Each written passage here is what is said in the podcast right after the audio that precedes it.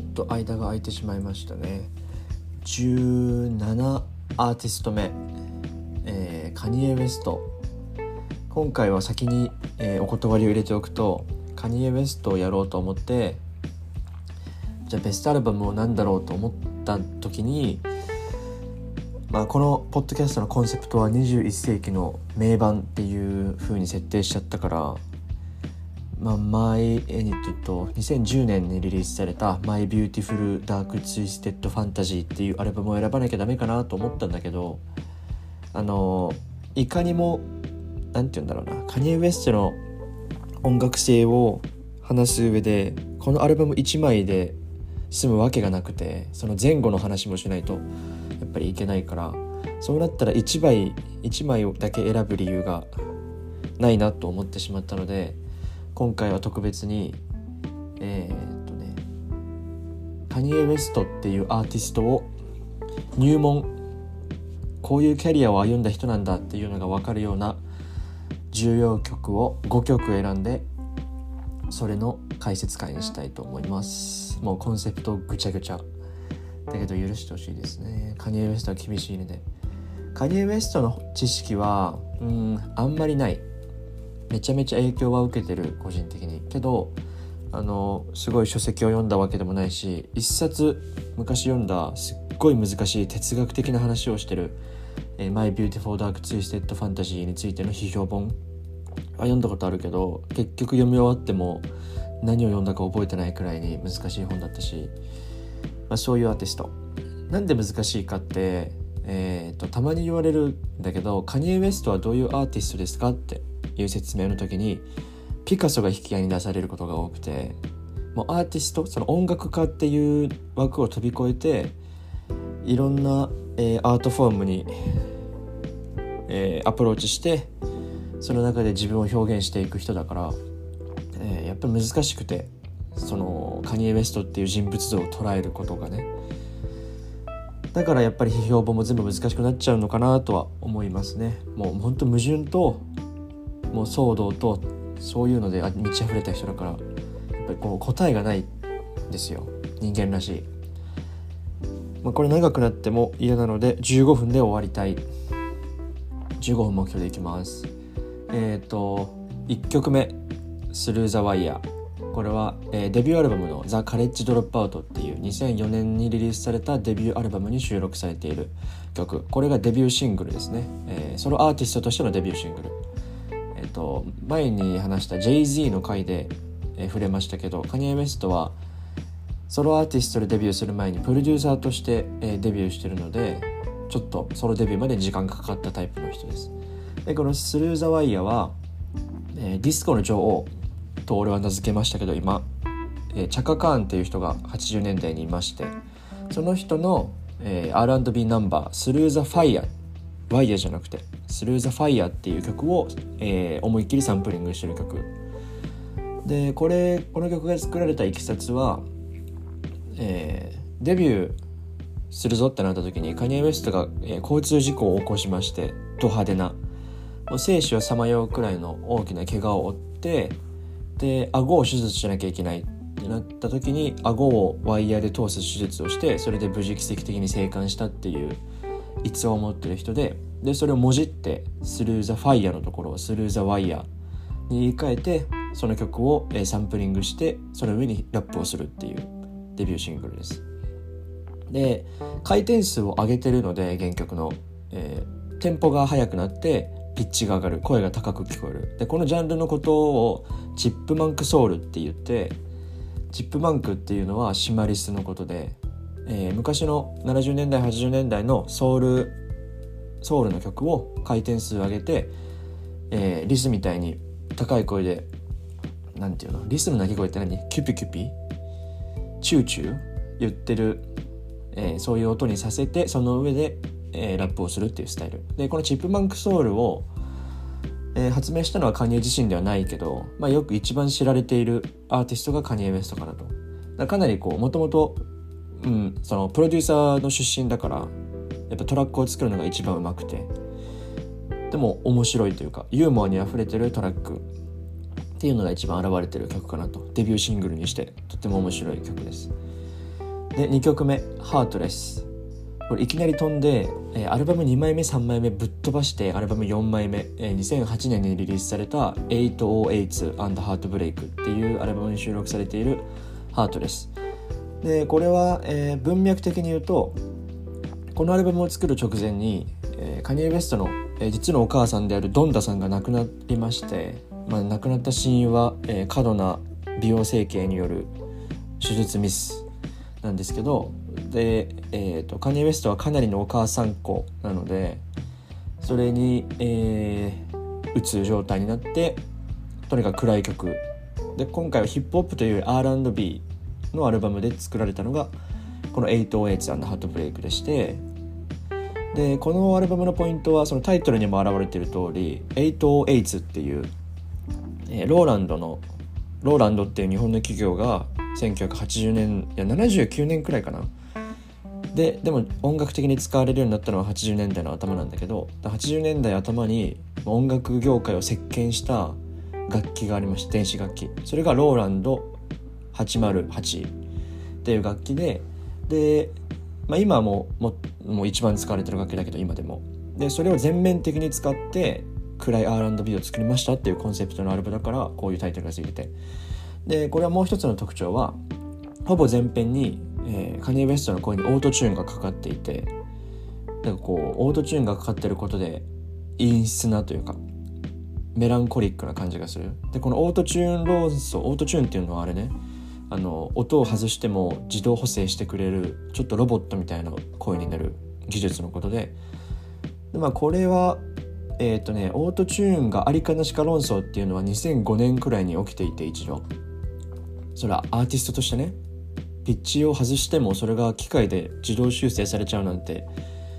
なんかねそれずるじゃないかみたいな論争が2005-6年にあってでそのきっかけは T-Pain っていう、えー、R&B シンガー兼ラッパーの人がそのデビューの時に全面的にオートチューンを使ってみたらダサすぎって言って大バッシングを食らったっていう話があってでもこの「ハートレース」が出たのが2008年その騒動から23年経った後にもうカニエ・ウェストはそんなのどうでもいい固定概念なんてね固定観念なんてぶっ飛ばす人だから、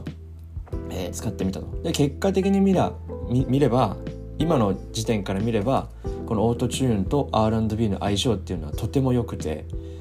えー、この例えば T-Pain とかカニエ・ウェストがいなければそれこそ今のトラビス・スコットとかも絶対にいないしヤング・サグもいないしフューチャーもいないっていうそういう文脈の曲です。でちなみにこのオートチューン論争っていうのはあのネットフリックスで配信されてる「This is Pop」ポップの進化ポップスの進化か。っていうそういう音楽関係のドキュメンタリーシリーズがあってそこにオートチューンっていう回があるんで、えー、気になる人は見てみてください。ちなみにオートチューンが大々的に使われて商業的にヒットした初めての曲は1998年のシェールの「Believe」っていう、えー、あれはハウスというよりトランスかな、えー、トランスのダンスミュージックです。ちなみにね。3曲目、えー、3曲目は「808 Heartbreak」の次のアルバム、えー、冒頭で話した「My Beautiful Dark Scene Twisted Fantasy」2010年に収録されている「ランナウェイ」という曲です。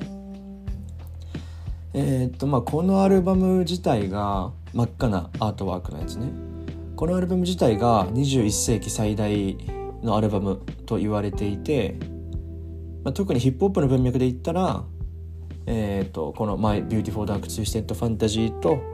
ケンドリック・ラマーの「To Pimp a Butterfly」の2強。なんだけどこのアルバムはえー、っとねこのアルバムのいきさつはこのアルバムを出す直前に、えー、知ってる人は知ってると思うんですけどテイラー・スウィフトが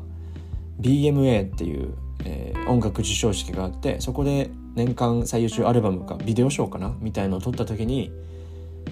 受賞だからステージ上がって受賞スピーチしてたらカニエ・ウェストが勝手にその時酔っ払ってたんだけどカニエ・ウェストは。酔っ払ったカニエ・ウェストが乱入してマイク奪って「いや本当の勝者はビヨンセだ」って言ってあの会場をマジでざわつかせたっていう事件があってでそういうまあカニエ・ウェストもともとそういう人格がある人だから大バッシングを受けて自暴自棄になってもうその溢れる才能と自分の抑えられないエゴをこのアルバム1枚に全てぶち込んだアルバムがこの「My Beautiful Dark Twisted Fantasy」もうタイトルがそのままもう形容詞ばっかり長ったらしくてもう現なんかこのファンタジーっていうのはきらびやかなファンタジーというよりもむしろその何て言うのかな？なんだっけなんて言うんだっけ？パラノイドか。パラノイド的なそういう意味での、えー、ファンタジーだと俺は思ってて。でそこでの、えー、に収録されている「ランナウェイ」という曲。でこの曲は YouTube で調べると34分とか35分あるミュージックビデオが出てくるんだけど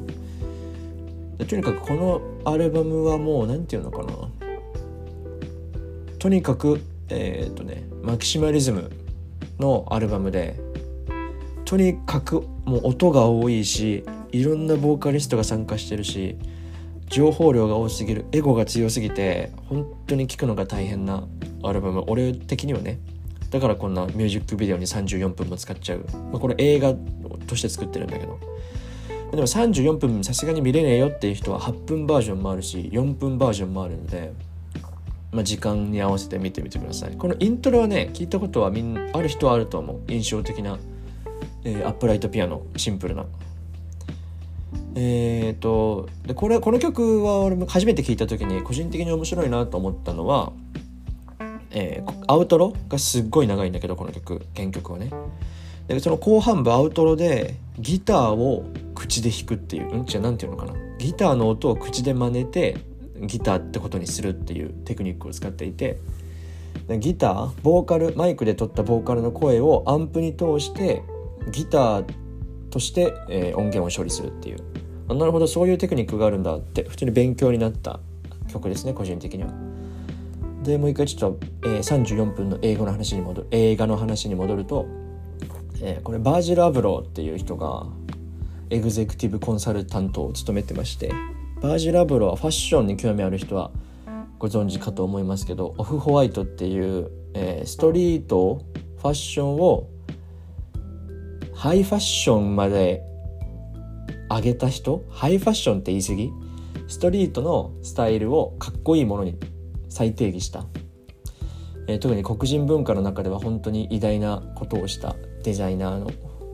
人が監修しているっていう面でもうんまあ面白い映像かなと。もう全然理解はできないけどね。不不死鳥が出てきたりバレエダンサーがただ踊ってたりする映画だから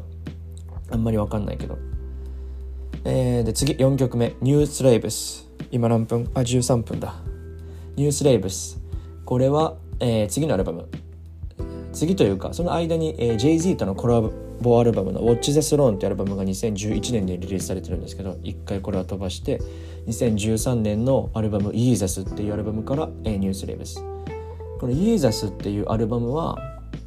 えー、前作の「My Beautiful Dark Twisted Fantasy」とコンセプトは真逆と言ってもよくて My Beautiful Dark Twisted Fantasy が、えー、マキシマリズム全てを詰め込んだ情報過多のアルバムだとしたらイーザスは全くその反対。とにかく音数を減らしてミニマリズムで、え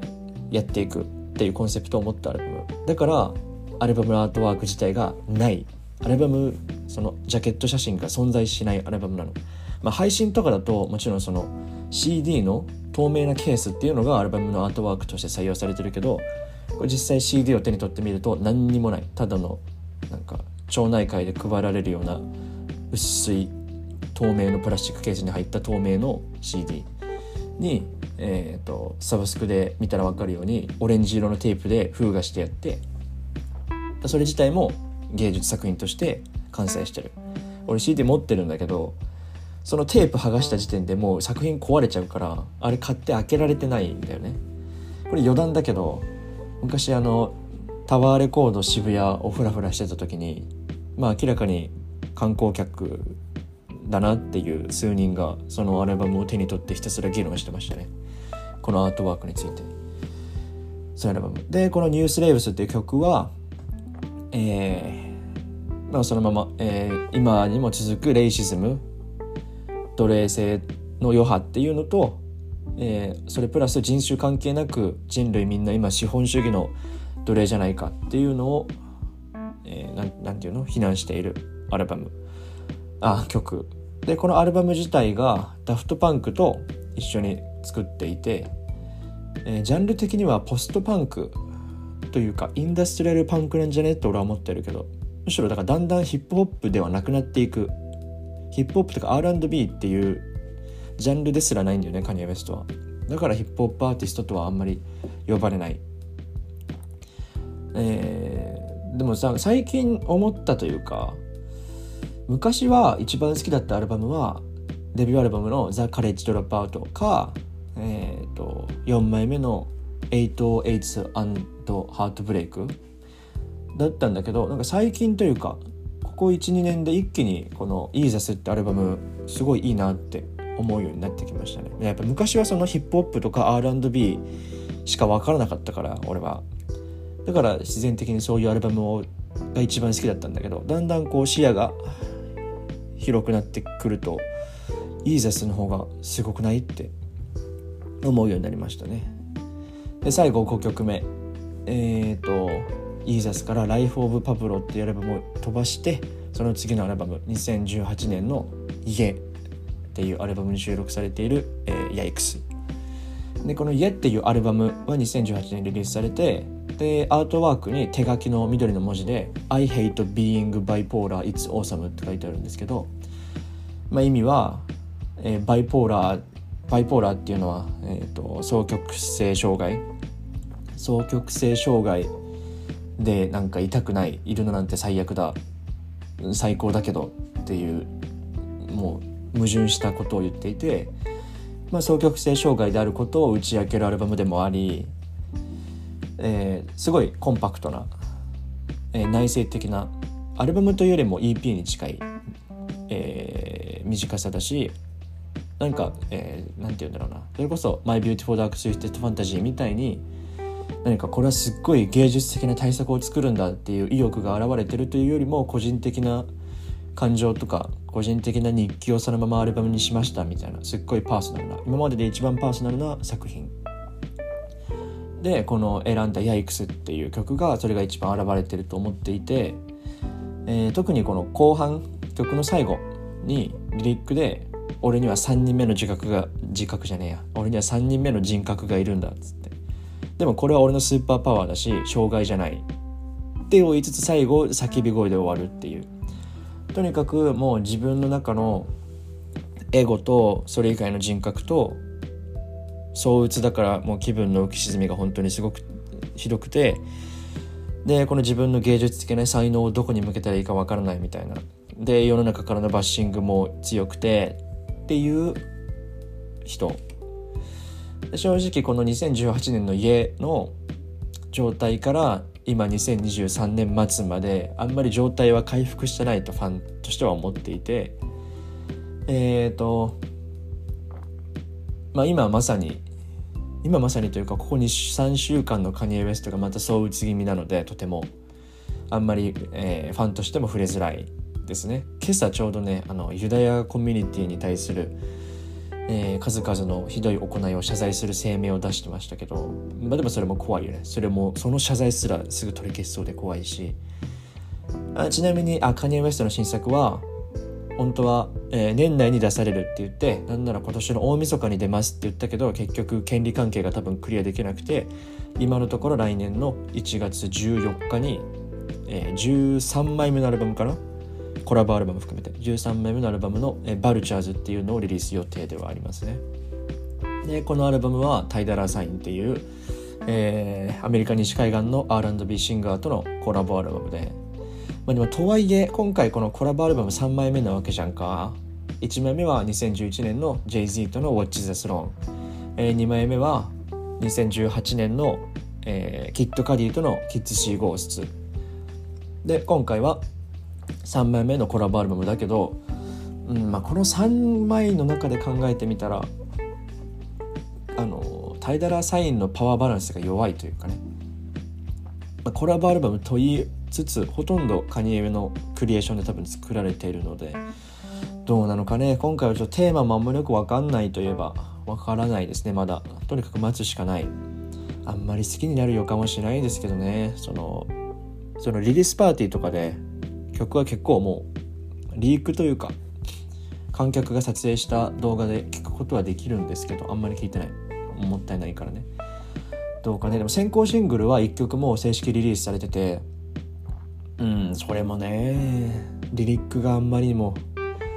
受け付けられないし曲も面白くないしってところであまたネガティブなこと言っちゃった。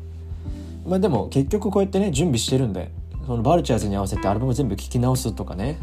やってるんで結局カニエ・ウェストは聴き続けるんですけどあんまり支持はできないかなっていうところです。でカニエ・ウェストってどうですか？ここまで話してたけど。あんまりなんか全体像とか分かんないというか音楽聴かない人は名前も知らない人が多いんじゃないかなっていうのが日本にいた時の肌感かな。まあ言語が違えばねもう全然情報の周りも違うからあれだけど。本当にもう何も考えないでバカみたいなヒップホップを聴きたい人は、えー、デビュー3部作カレッジ3部作って言われるんだけど2004年2005年2007年の「ザ・カレッジ・ドラップアウト」「レイト・レジストレーション」「グラジュエーション」この3枚を聴いてくれればまあ一番平和に心を乱さずに楽しめると思います。え中退中途編入卒業式この大学3部作おすすめです